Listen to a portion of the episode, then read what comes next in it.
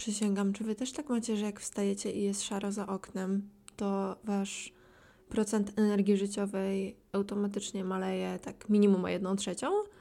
Czy tylko ja tak mam, bo jest to naprawdę okropne, że w tym sezonie jesienno-zimowym moja produktywność w ciągu dnia jest bardzo mocno uzależniona od tego, co się dzieje za oknem. No a za oknem nie będą działy się cuda, bo uwaga, mamy jesień i zimę i tak to w Polsce wygląda. A tak w ogóle to cześć, nazywam się Ola Skwirut i witam Cię w kolejnym odcinku mojego podcastu.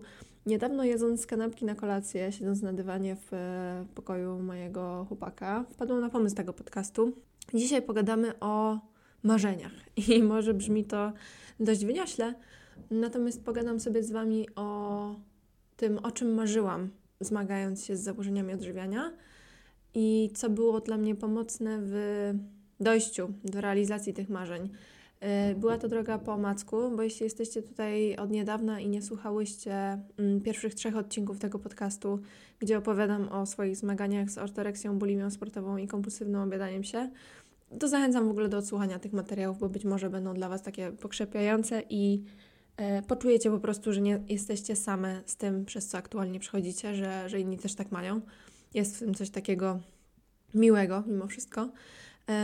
No natomiast chcę podkreślić w tym odcinku, że te marzenia i to, co mi się w ogóle zaczęło klarować w głowie, to kiedy ja zaczynałam w ogóle dostrzegać problem, to był właściwie dopiero ostatni etap tej mojej przygody, jeśli mogę to tak nazwać. Czyli dopiero wtedy, kiedy pojawiły się napady obiadania i ta utrata kontroli, um, wtedy jakoś tak dotarło do mnie, że coś jest z tym wszystkim nie tak i że chyba, chyba to moje życie powinno wyglądać inaczej. E, w momencie, gdy miałam bulimię sportową, byłam przekonana, że coś jest ze mną nie tak, jakby nie z moim podejściem do odżywiania i ruchu, tylko że ja jestem jakaś słaba, mm, że kurde, wszyscy ogarniają to jedzenie, a mi jakoś brakuje dyscypliny, no i jakby tego typu narracja mi towarzyszyła. No nie wspominając już o etapie, kiedy miałam ortoreksję slash anoreksję, szczerze jakby nieważne, ja nie muszę tego nazywać, to był po prostu obraz nędzy i rozpaczy, ten mój żywot wtedy nie przyszło mi wtedy w ogóle do głowy, żeby widzieć w tym problem, bo, bo byłam na jakimś głodówkowym haju i nie wiedziałam, co się dzieje. Więc zapraszam dziś do wysłuchania pogaduchy na temat siedmiu takich mini marzeń, o których zaraz usłyszycie i, i może wydają, wydadzą Wam się absurdalne, a być może zakumacie i zrozumiecie, bo same miałyście lub macie podobne przemyślenia. Pierwsza rzecz, o której sobie pomyślałam, jedząc te moje kanapki ostatnio, to było to, jak borykając się z takim dość silnym głodem, będącym następstwem zaburzenia odżywiania i będącym następstwem w ogóle deficytu kalorycznego, na którym byłam em, na początku przez dłuższy czas, później e, trochę na zasadzie kratki, bo raz był napad, później po napadzie była kompensacja w postaci ćwiczeń i zmniejszania jakoś porcji jedzenia, więc, więc to moje ciało przechodziło przez po prostu męki. No i w związku z tym, że ten mój Głód był turbo rozregulowany. No i o apetycie jakimś stabilnym też ciężko było mówić w momencie, kiedy te restrykcje e, kaloryczne i jakościowe, mm, wiążące się z tym, że moje menu było zamierzone do dosłownie 15 produktów na krzyż, e, trudno było mówić o tym, żeby, żeby jakoś znać się z tym swoim głodem i znać się z tym swoim apetytem i jakoś z nim współpracować. E, więc pamiętam doskonale, kiedy robienie kanapek to było praktycznie zawsze związane z tym, że kanapek na talerzu pojawiały się cztery. I nie ma w tym totalnie nic złego. To znaczy, jak potrzebujesz jeść cztery, to jest cztery, jak potrzebujesz jeść sześć, to jest sześć, jak potrzebujesz jeść jedną, to jest jedz jedną, ty wiesz jakby najlepiej, co ci służy. Ja tu absolutnie i, i żadna inna osoba nie jest za bardzo w pozycji, żeby ci mówić, jaka ilość jest ok, a jaka nie. Ja tutaj odnoszę się do swojego marzenia, które brzmiało tak, żeby móc się najadać dwoma kanapkami, ze względu na to, że wiele osób w otoczeniu, z którymi wtedy przebywałam, z którymi wtedy spożywałam posiłki, najadało się tymi dwoma posiłkami. I teraz to, ta intencja stojąca za tym marzeniem jest może mało standardowa dla osób y, cierpiących na zaburzenia odżywiania, no bo wyobrażam sobie, że takim pierwszym pomysłem związanym z tym marzeniem byłoby to, że jeśli najem się dwoma kanapkami, to dostarczę sobie mniej kalorii, zjem mniej, no i nie wiem, będę kontrolować tą masę ciała efektywniej, czy coś w tym stylu. Ja pamiętam, że ta moja intencja była związana głównie z tym, jak cholernie długo zajmowało mi jedzenie tych czterech kanapek. I że naprawdę w którymś momencie, właśnie w tym jakby trzecim etapie, tym już powiedzmy końcowym, tych moich zaburzeń odżywiania, to było dla mnie strasznie upierdliwe, że ja się nie mogłam najeść dwoma, że ja po dwóch czułam właściwie, jakby to, jakby to przeze mnie totalnie przeleciało, jakby nic się w tym moim nieszczęsnym żołądku nie znalazło i że to by było turbo wygodne, móc sobie na przykład pospać trochę dłużej. Ja w klasie drugiej i trzeciej liceum, bo wtedy, jeśli dobrze pamiętam, przypadał ten etap kompulsywnego obiadania się, e, po wstawaniu rano wychodziłam z moim psem Brodim na spacery poranne. Więc jak sobie wyobrazicie zajęcia na godzinę ósmą albo na siódmą, nie wiem, dziesięć czy siódmą, bo pamiętam, że chyba w piątki mieliśmy rano takie dodatkowe zajęcia z moją wspaniałą nauczycielką od chemii. E, no to kurczę, ja miałam bardzo blisko do tego liceum, ale no nie zmienia to faktu, że wiecie, każda minuta rano spędzona w łóżku, w cieplutkim łóżku się liczy. Jeszcze właśnie szczególnie jak jest tak za oknem zimno, szaruwa i tak dalej. Więc ja jedząc takie duże objętościowo posiłki wtedy, naprawdę marzyłam o dojściu do takiego momentu, kiedy zjedzenie mniejszej porcji um, nie nasyci.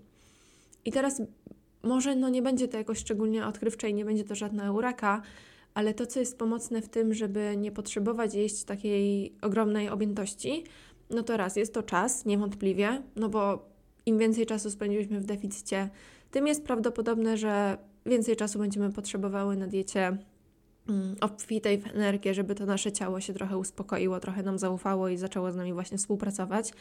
No ale druga kwestia jest taka, jak sobie myślę, że ja te kanapki robiłam w takim klimacie objętościowym, ale żeby tam nie było za dużo kalorii. Czyli to były kanapki, które miały serek na przykład śmietankowy i miały szynkę i miały pomidora, więc wydawać by się mogło, że całkiem przeciętne kanapki, Natomiast no, serek był oczywiście odchudzony do granic możliwości, wędlina była za każdym razem drobiowa, co nie wynikało jeszcze wówczas z preferencji smakowej, ale z tego, że ta wędlina po prostu dostarczała najwięcej białka, najmniej tłuszczu. No i były tam po prostu warzywa i była tam fura warzyw. I wyobrażam sobie, że mm, mierząc się z tym dużym głodem, z którym miałam wtedy do czynienia, bardzo pomogłoby zamienienie tego nieszczęsnego serka zero na jakiś zwykły serek śmietankowy, który dostarcza więcej tłuszczów. Prawdopodobnie bardzo pomogłoby dodanie tam na wierzch, e, nie wiem, posmarowanie tego jakimś pesto, nie wiem, oliwkami, dorzucenie po prostu różnych rzeczy, które wtedy uznałabym za smaczne, które pozwoliłyby też w nieco może mniejszej objętości, kosztem, nie wiem, tej czwartej kanapki. O, nawet orzechy! Nawet mogłam sobie te nieszczęsne orzechy do, dojeść. Żeby po prostu nie musieć tego mojego biednego żołądka tak dobijać tymi czterema kanapkami, bo ja to czułam i to było, no, te cztery to były takie, wiecie, odchodziłeś od stołu i było takie, no, pojedzone konkretnie. Tylko jeśli ja w momencie odejścia od stołu potrzebowałam wyjść na ten spacer z psem i zasuwać od razu do liceum i móc się skupić na tyle, na ile skupienie się ósmej jest możliwe, no to to uczucie takiej ciężkości w żołądku nie pomagało. A nie widziałam wówczas innego rozwiązania, no bo zjedzenie trzech kanapek w tym samym niskotłuszczowym wymiarze, no nie wiązało się z tą sytością, satysfakcją, nazwałabym to nawet z takim uczuciem bezpieczeństwa i spokoju, że ja mogę się spodziewać teraz z tymi czterema kanapkami w żołądku, że nie zrobi się głodna za godzinę albo za dwie, tylko jest szansa, że do tej pierwszej, dłuższej przerwy e, przetrzymam. Więc to, to miało ten wymiar praktyczny. No natomiast wtedy no mój mózg, głodny mózg, szukał po prostu dużej objętości i był przekonany, że mm, żadna inna konfiguracja się nie sprawdzi. Myśląc o tym teraz z perspektywy czasu, z tą wiedzą, którą mam, no jestem przekonana, że zjedzenie dwóch lub trzech kanapek i dorzucenie sobie do, do tego czegoś, co jest mniejsze, a co dostarcza energii, niewątpliwie by pomogło. Bo w momencie, kiedy my mamy taką obawę, że się czymś nie najemy, w momencie, kiedy my cały czas widzimy to jedzenie przez pryzmat zagrożenia związanego z tym, że jego będzie za mało, że nam czegoś zabraknie i tak dalej, no to jest bardzo, bardzo, bardzo duże prawdopodobieństwo, że byłyśmy lub jesteśmy w takiej nieprzewidywalności energetycznej. To nie jest żaden fachowy termin, teraz sobie go mm, tak ukułam, bo chodzi tutaj właśnie o to, że jeśli nawet przez parę dni pokrywamy nasze normy energetyczne, to nic nam z tego, skoro kolejne dni są związane z deficytem wygenerowanym albo jakimś wzmożonym wysiłkiem fizycznym, albo tym, że nagle stwierdzamy, że a nie, po co jeść odpowiednio dużo, wejdźmy teraz na głodówkę. No, a takie pomysły się czasem pojawiają. Kolejna rzecz, o której marzyłam, to było to, żeby się najeść domowymi obiadami. I teraz. Może Wam się to wydawać trochę przeciwne z tym, co właśnie powiedziałam, bo domowe obiady, jak sobie pomyślimy o tym tak. Hmm, taka wiecie, pierwsza myśl z tym związana jest taka, że one no raczej, raczej tej energii trochę dostarczają. One są często takie otulające. Wiecie, jak sobie pomyślicie o jakichś, nie wiem, pierożkach z omastą, czy z jakimś masełkiem, albo o jakimś schaboszczaku z ziemniakami, z kapustą zasmażaną. To są takie rzeczy, które po prostu otulają duszę, rozgrzewają, one są pożywne. I skąd była we mnie obawa, żeby, mm, żeby móc się najeść tego typu yy, posiłkami? nie miałam do siebie zaufania w związku z tym, jak gigantycznie rozciągnięty żołądek miałam. I teraz, dla takiego zwizualizowania. Jeśli pomyślimy sobie o takim przeciętnym domowym obiedzie, no to czasem jest tak, że on ma tam jakieś warzywa, właśnie w przypadku na przykład tego schabowego z kapustą zasmażaną, czy w przypadku, nie wiem, jakichś zrazów z surówką, w przypadku jakichś placków ziemniaczanych, do których też często jakieś tam warzywa się pojawiają jako side.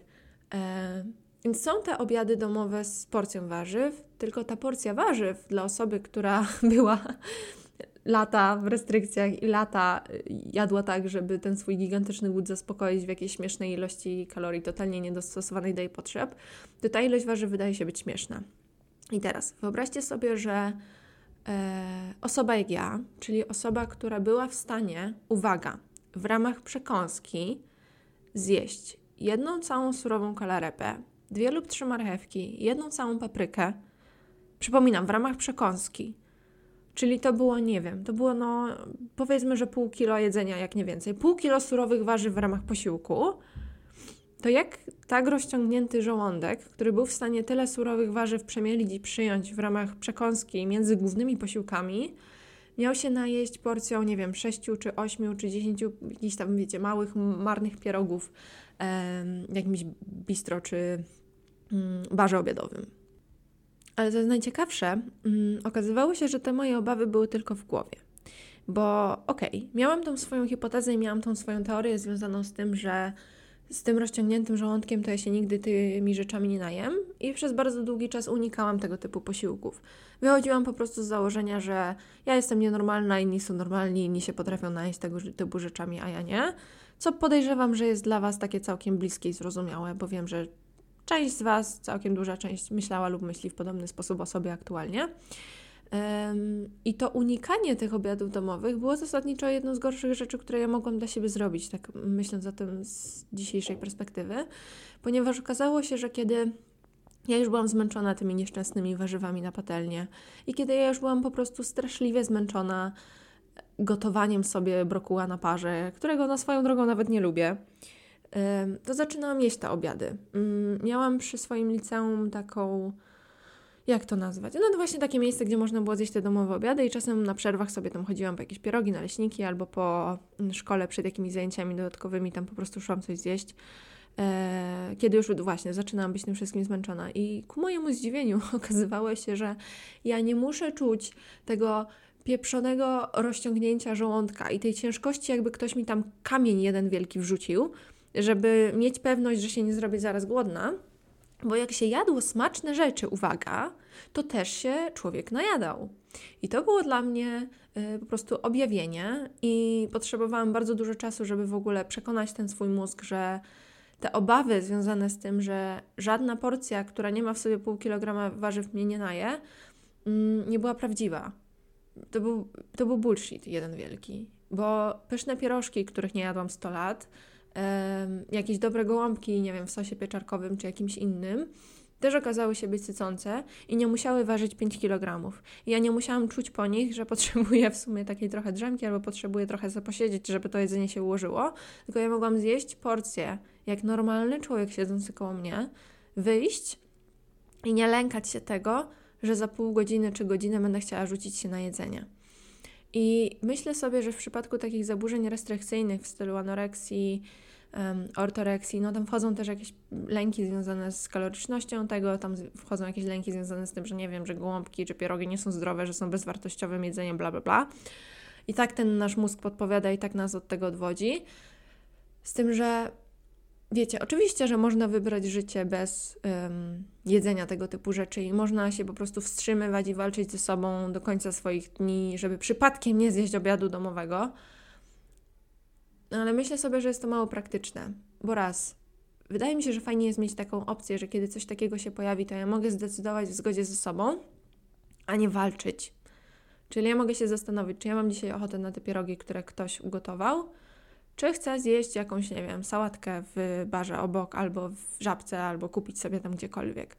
Jeśli ty chcesz i szczerze jest to po prostu twoje, jest to spójne z tym, co ty od tego swojego żywienia chcesz, jakie ty masz cele, nie wiem, zdrowotne, sylwetkowe, bla, bla, bla, to spoko. Tylko jest bardzo duża różnica też dla naszego mm, samopoczucia, dla naszego zdrowia psychicznego, kiedy my te decyzje podejmujemy na zasadzie walki, a kiedy my te decyzje podejmujemy na zasadzie rozejmu.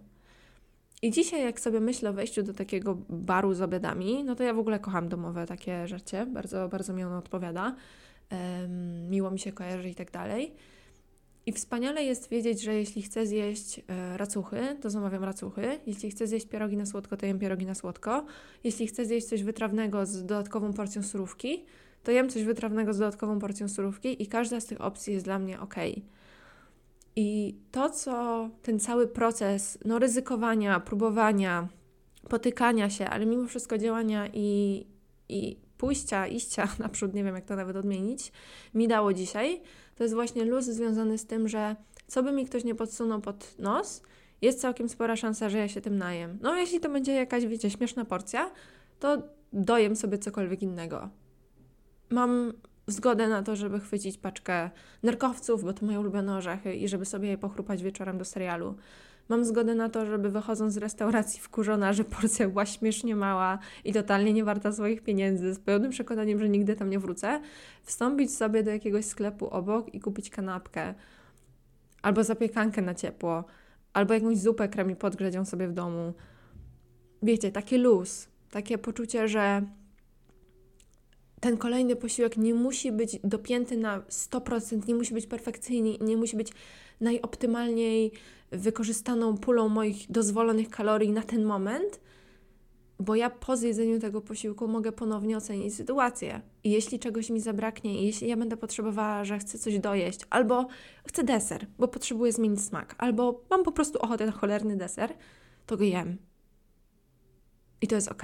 I to ani nie sprawia, że mój dzień jest nie wiadomo jak wspaniały, ani mi tego dnia nie rujnuje. To jest po prostu jedzenie. Tylko i aż.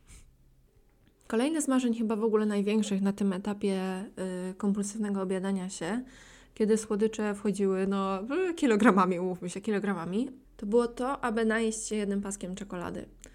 I znów, mam wrażenie, mogę się mylić, bo to już było dawno, ale mam wrażenie, że to marzenie było związane z takim poczuciem normalności. Że znów nie chodziło tam jakoś szczególnie o kontrolę masy ciała, szczególnie, że na etapie kompulsywnego obiadania się przytyłam bardzo dużo, bardzo szybko i jakby widziałam, że jakakolwiek próba kontroli już zwyczajnie nie działała, wytyrała mnie, zrobiłam już co mogłam, nie działało, koniec, finito. Ale miałam takie poczucie, że cholera, przecież tabliczka czekolady, wiecie, ta mniejsza, to jest taka standardowa,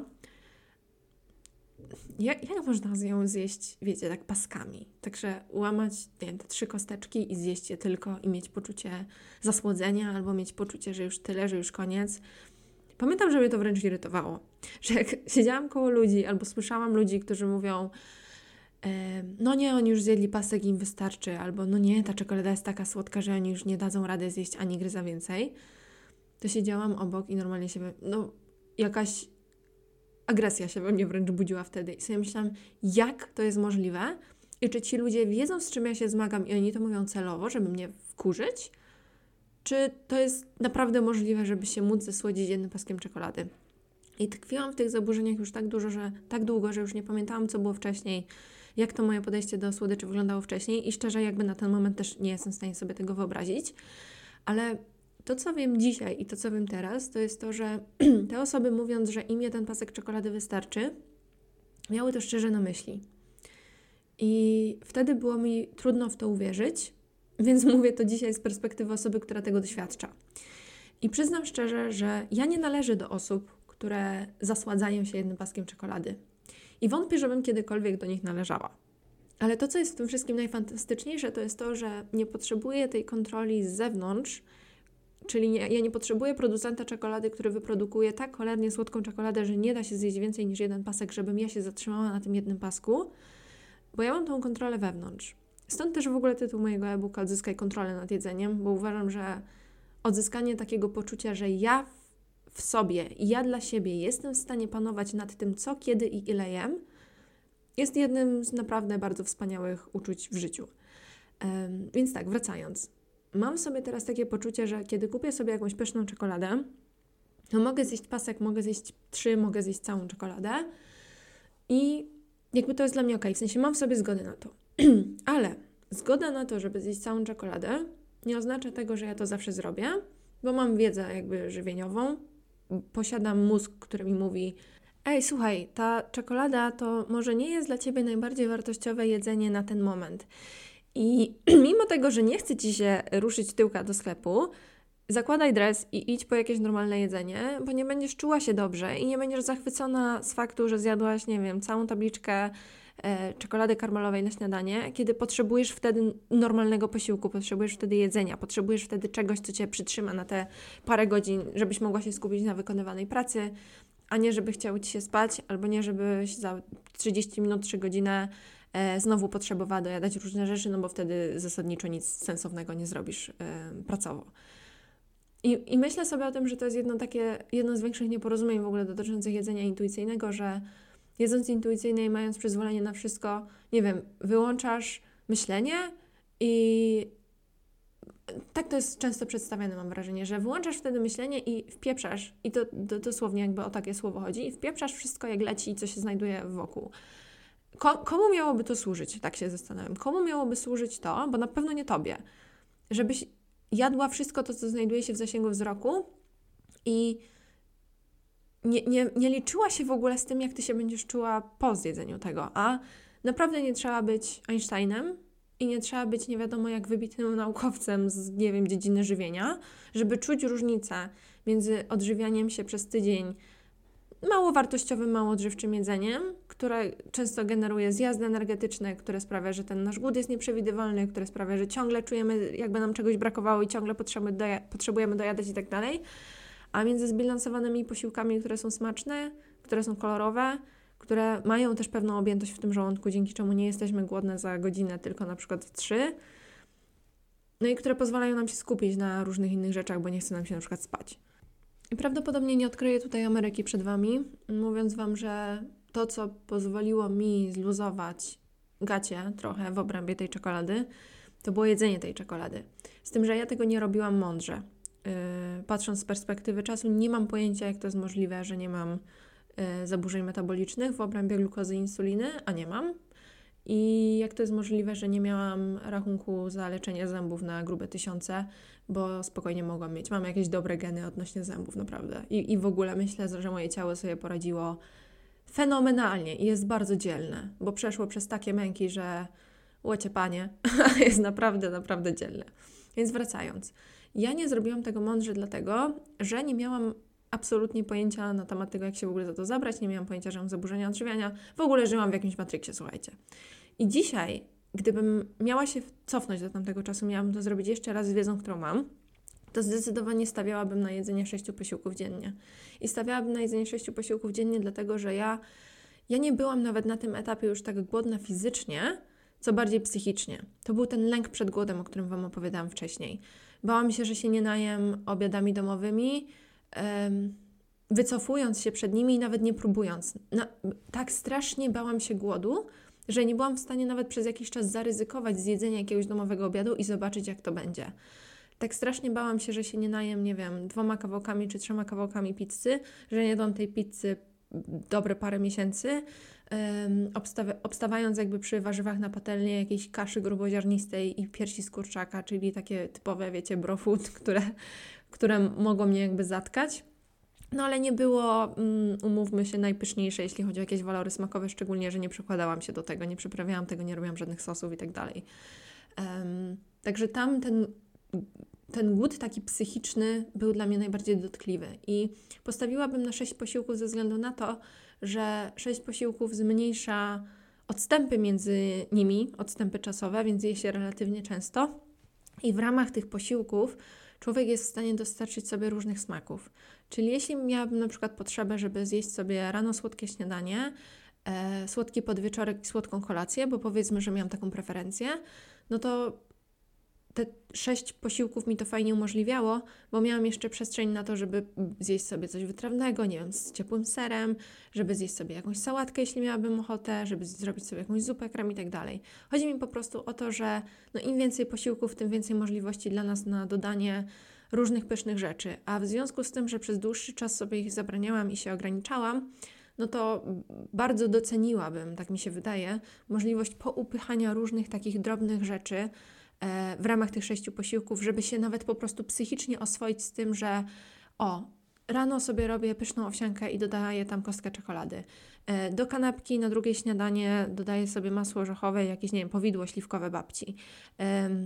Na obiad jem to, co jest powiedzmy właśnie na stołówce w szkole. E, po szkole kupuję sobie jakiegoś dobrego loda karmelowego, którego nie jadłam 100 lat. I wiecie, jestem w stanie sobie manipulować i dodawać różne fajne dodatki do tego mojego jadłospisu, ciesząc się i czerpiąc z tego taką satysfakcję smakową, mając tym samym przestrzeń na takie pełnowartościowe, odżywcze jedzenie, które no raz, że zaspokoi moje potrzeby energetyczne, ale dwa też uzupełni substancje odżywcze, których no w lodzie karmelowym raczej nie będę szukała. Więc podsumowując, gdybym gdzieś miała taki problem, że nie potrafiłabym się najeść jakąś określoną liczbą słodyczy, to poszłabym w jedzenie częściej niż rzadziej. E, szłabym w to, żeby odstępy między posiłkami trwały mniej więcej 2-3 godziny, no maksymalnie do 4, raczej 4 starałabym się nie przekraczać na tyle, na ile byłoby to oczywiście dozwolone, jakby w moich e, warunkach życiowych. I myślę, że stawiałabym bardzo na takie urozmaicenie smakowe. Um, czyli raz bym sobie zjadła jakieś ciastko, raz bym zjadła loda, raz bym sobie kupiła żelki i tak starałabym się nacieszyć różnymi teksturami, różnymi faktorami. Um, faktorami? Co ja chciałam powiedzieć? Nieważne. Yy, I przekonać ten swój mózg, że to jest ok, że to jest ok, żeby zjeść żelki, że to jest ok, żeby zjeść loda, że to jest ok, żeby zjeść ciastko. Bo czasem na konsultacjach, jak słyszę um, od klientek, że próbują zabrać się do tego z drugiej strony, czyli najpierw przekonać swoją głowę, a później zacząć działać, no to bywa tak, że miesiącami ta głowa się nie daje przekonać. I jest to zrozumiałe i na tym się w pewnym sensie też opiera behawioryzm, czyli na tym, żeby mm, zmieniać tą poznawczą interpretację poprzez jakby doświadczenie. Czyli żeby robić i na podstawie zbieranego doświadczenia pozwalać sobie zmieniać o czymś myślenie i zmieniać ocenę. I działa to właśnie trochę w sposób takich eksperymentów behawioralnych, jak te moje obiady na stołówce, o których powiedziałam. Bałam się, że się nie najem pierogami, więc taki, z takim przekonaniem, że nie, nie najem się na pewno pierogami, ryzykowałam jedząc te pierogi. No i okazywało się, że się najadałam. I nawet jeśli fizycznie nie byłam tak napchana jak po tej kaszy, warzywach i kurczaku, to psychicznie byłam turbo usatysfakcjonowana i to mi w pełni wystarczało. I myślę sobie do tej pory w ogóle, że to jest taki bardzo miły stan. Nie musieć się napchać i nie musieć czuć, że się waży 3 kilo więcej w związku z tymi wszystkimi warzywami i wszystkimi fitoobjętościowymi rzeczami, które mamy w żołądku, a móc jakby z czystym sumieniem i z pełną zgodą odejść od stołu z poczuciem, że mi już niczego nie brakuje i jest już ok. I dla mnie w tamtym momencie takie odczucia y, towarzyszyły mi właśnie po zjedzeniu domowych obiadów. I, I wiąże się to z tym, że raz, one były energetycznie e, przystępne, czyli to nie było tak, że wiecie, 3 kilo jedzenia, a w tym 400 kalorii, tylko to była normalna porcja, która dostarczała mi tej energii, której ja potrzebowałam do życia i wykonywania wszystkich obowiązków, które wtedy miałam. No a druga sprawa jest taka, że to były smaki, których ja samodzielnie nie byłam w stanie sobie przygotować, a nawet gdybym mogła, to prawdopodobnie i tak bym tego unikała i tak bym nie chciała. Więc wykorzystywałam to, że miałam okazję dość łatwą do zamówienia sobie nowych posiłków i było to wtedy bardzo pomocne i podejrzewam, że dziś robiłabym to jeszcze częściej niż wtedy. Kolejne dwa marzenia, o których chcę opowiedzieć, w sumie łączą się ze sobą, bo jest to związane z tym, że pragnęłam nie myśleć o jedzeniu, kiedy jestem z innymi i pragnęłam, żeby ludzie tyle nie gadali o jedzeniu. Ale było to generalnie związane z tym, że mój biedny, wygłodniały mózg był nastawiony wyłącznie na em, pożywienie po prostu. I jak sobie myślę o tym teraz, no bo jakby nadal żyjemy w świecie, w którym ludzie mówią o jedzeniu, ludzie lubią gadać o jedzeniu, ludzie lubią gadać o dietach, ludzie lubią gadać o odchudzaniach i innych tego typu rzeczach. I kiedy przewija się taki wątek w tym momencie, to jakby szczerze nawet ciężko jest mi powiedzieć, jak ja na to reaguję, bo to zależy też pewnie od osoby, zależy w jakiej narracji to przedstawię i tak dalej. Często jest tak, że to zbywam i wykorzystuję po prostu swój zawód i mówię o tym, że słuchaj, tyle gadam o żarciu w ciągu tygodnia, że naprawdę nie mam teraz ochoty, pozwoli, że zmienimy temat. Albo jakby nie uczestniczę w rozmowie, jeśli jesteśmy w większej grupie i jakby odpływam trochę myślami. Ale ciekawe jest to, że nie, działa to na mnie jak jakaś taka płachta na byka i nie działa to na mnie jakoś tak e, zapalnie. I powiedziałam, że wynika to właśnie z tego, że ja już aktualnie nie mam tych problemów z jedzeniem. I to, co jest takie najbardziej irytujące w tym gadaniu o jedzeniu przez inne osoby i w tym, że to jedzenie wszędzie jest, to jest ta frustracja związana z tym, że my w tym naszym świecie wewnętrznym ciągle żyjemy tematem jedzenia i jeszcze musimy się z nim zderzać w tym świecie zewnętrznym. Nie miałam na to za bardzo żadnej złotej rady, bo raz, że moja asertywność w tamtym momencie leżała i kwiczała, więc nie byłabym w stanie absolutnie powiedzieć, że hej, nie mam ochoty o tym gadać, czy możemy zmienić temat, tylko po prostu wewnętrznie, wiecie, płonęłam, kisłam i cierpiałam w związku z każdym takim tematem, próbując jakby skutecznie ukryć to, że ja sama mam z tym problem, aczkolwiek nie wiem na ile było to w ogóle skuteczne i efektywne, ciężko powiedzieć a moje myśli o jedzeniu zaczęły sobie stopniowo wygasać i zmieniać się e, wraz z tym, jak ten mój organizm ulegał odżywieniu. Aczkolwiek, tak jak podkreślam, w moim przypadku trwało to dość długo, trwało to w ogóle bardzo długo, z uwagi na fakt, że ja nie miałam mm, okazji korzystać z pomocy specjalistycznej. A wydaje mi się, że taka pomoc specjalistyczna znacznie by ten proces przyspieszyła. Yy, szczególnie potwierdza mi to tegoroczne doświadczenie z psychoterapią, i tym, że bardzo byłam jakby zadowolona z tego procesu i wydaje mi się, że jestem po prostu podatna na taką współpracę i że jest ona w moim przypadku efektywna, zakładając oczywiście, że trafi się na e, kompetentną i odpowiednią osobę profesjonalną. Więc to, co tutaj ewentualnie bym zasugerowała, to to, żeby być może rozpocząć taką, albo wziąć pod uwagę, o, wziąć pod uwagę możliwość rozpoczęcia takiej współpracy z kimś, kto byłby w stanie trochę nas zachęcić i zaprosić do myślenia o innych wątkach niż jedzenie. I chodzi mi tutaj o to, że czasem współpraca psychodietetyczna, mimo nazwy, że tam jest jakby ten trzon dietetyczna, odbiega od jedzenia. To znaczy, nie chcę tutaj powiedzieć, że psychodietetycy jakoś wcielają się w rolę terapeutów, bo no nie mamy takich kompetencji. Mam nadzieję, że się to raczej nie dzieje, a kiedy się dzieje, to że szybko się z tego wycofujemy i poddajemy takiej refleksji, że to nie za bardzo nasz obszar działania. No ale mówiąc z perspektywy jakby specjalisty, mówiąc z perspektywy psychodietetyczki, bywa tak, że jak my sobie już zbudujemy taką fajną relację, w której jest zaufanie, w której jakby znamy się już, znamy się w tym procesie, wiemy, co jest ok, co nie jest ok, w którymś momencie zaczynamy sobie trochę odbiegać od tego tematu jedzenia i zastanawiać się nad tym, co się na to nasze życie składa. Czyli wchodzimy trochę w taki obszar wartości i trochę w taki obszar, okej, okay, Napady obiadania mam już na przykład wygaszone i od 3 czy 4 miesięcy one się w ogóle nie pojawiają. E, celowo zrezygnowałam z treningów, które mnie tyrały, albo wręcz odwrotnie. Celowo zaangażowałam się w treningi, bo mi ich brakowało w moim życiu. Co jeszcze mogłabym zrobić, zostawiając już trochę tą płaszczyznę żywienia i treningów za sobą, żeby to moje życie było takie fajniejsze i żebym ja z tego mojego życia była trochę bardziej zadowolona. I jakby omawiając tę strategię, chodzi mi tutaj o to, że te myśli o jedzeniu mają też większą szansę na to, żeby się wygasić, jeśli my im nie dajemy energii, czyli jeśli my im nie poświęcamy uwagi i my ich nie karmimy. No i wyobrażam sobie, że jeśli to nasze życie będzie częściej krążyć wokół na przykład jakichś wypadów do lasu czy parku ze znajomymi, albo kiedy pójdziemy do kina na jakiś fajny film, albo do teatru na jakiś fajny seans, albo nawet, nie wiem, pójdziemy przejść się jak, do jakichś pobliskich wioskach, albo przejdziemy się rowerem, albo kupimy sobie planszówkę i pogramy w planszówkę ze znajomą w domu. Projektując sobie ten nasz dzień i planując ten czas tak, żeby mieć mniej czasu na rozmyślanie o jedzeniu i tak dalej, to jest szansa po prostu, że te szlaki jakby neuronalne związane z tą kontrolą, związane z tym przerabianiem tego jedzenia w głowie będą po prostu słabnąć. I mam tutaj na myśli to, że czasem dzieje się magia na tej płaszczyźnie żywieniowej, jak my sobie ją tak zostawimy trochę jakby na boku. I przestaniemy myśleć o sobie jak o kimś, kto ma te problemy z odżywianiem, jakieś poważne, aktywne i tak dalej. I zaczniemy, nawet jeśli to się wydaje sztuczne, spróbować myśleć o sobie jak o kimś, kto nie ma takich problemów i kto żyje jakby po swojemu i żyje na własnych zasadach i mm, dokonuje jakby, dokłada wszelkich starań, żeby każdy kolejny tydzień był takim tygodniem, w którym chociaż jedna albo dwie rzeczy były takie intencjonalne, przemyślane i miłe. I myślę sobie o tym, że na przykład wczoraj byłam z przyjaciółką na mecz hokeja wieczorem i że już samo to wyjście z nią na ten mecz hokeja sprawiło, że ten tydzień będzie fajny i będzie lepszy bo było w nim coś takiego, wiecie, miłego, taki highlight, bo nie za często chodzimy sobie razem na meczach hokeja i nie za często mamy okazję, żeby razem pomarznąć i się pośmiać.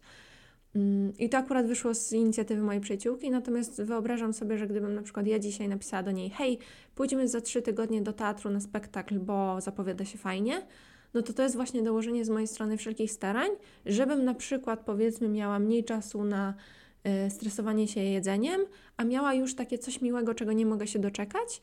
Y, no i jest duże prawdopodobieństwo, że w trakcie tego spektaklu na przykład nie będę myśleć o jedzeniu, nie? przy założeniu, że miałabym jakiś taki problem na tej płaszczyźnie. O to mi tutaj chodzi. Miałam jeszcze dwie rzeczy, dwa marzenia przygotowane, ale tak sobie myślę, że one się w sumie pokrywają z tym, co ja już rozwinęłam wcześniej, więc nie będę robić takiego masła maślanego i myślę, że tutaj się zatrzymamy. Mam do Was ogromną prośbę, jeśli do, dotrwałyście, dobrnęłyście do tego momentu. Napiszcie mi proszę, o czym Wy marzycie, czego Wy teraz chcecie i co najważniejsze, co wydaje Wam się, że byłoby pomocne w osiągnięciu tego. Jakie macie na to pomysły, jakie macie hipotezy.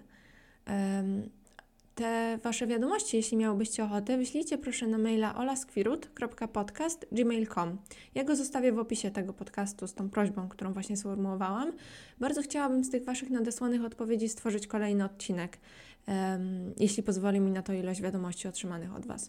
Jeśli ten podcast Wam się podobał, to zostawcie proszę opinię w postaci gwiazdek lub kciuka w górę i zaobserwujcie go, żeby kolejne odcinki Wam nie umknęły. Wiem, że na Spotify jest ten dzwoneczek, w który można kliknąć i wtedy pojawia się powiadomienie. Na YouTubie wydaje mi się, że on też jest. Nie wiem jak na Apple Podcast i Google Podcast. O, sąsiad zaczął wiercić. No to fenomenalnie, że akurat kończymy. Do następnego. Dzięki za Twoją uwagę i słyszymy się za dwa tygodnie. Cześć.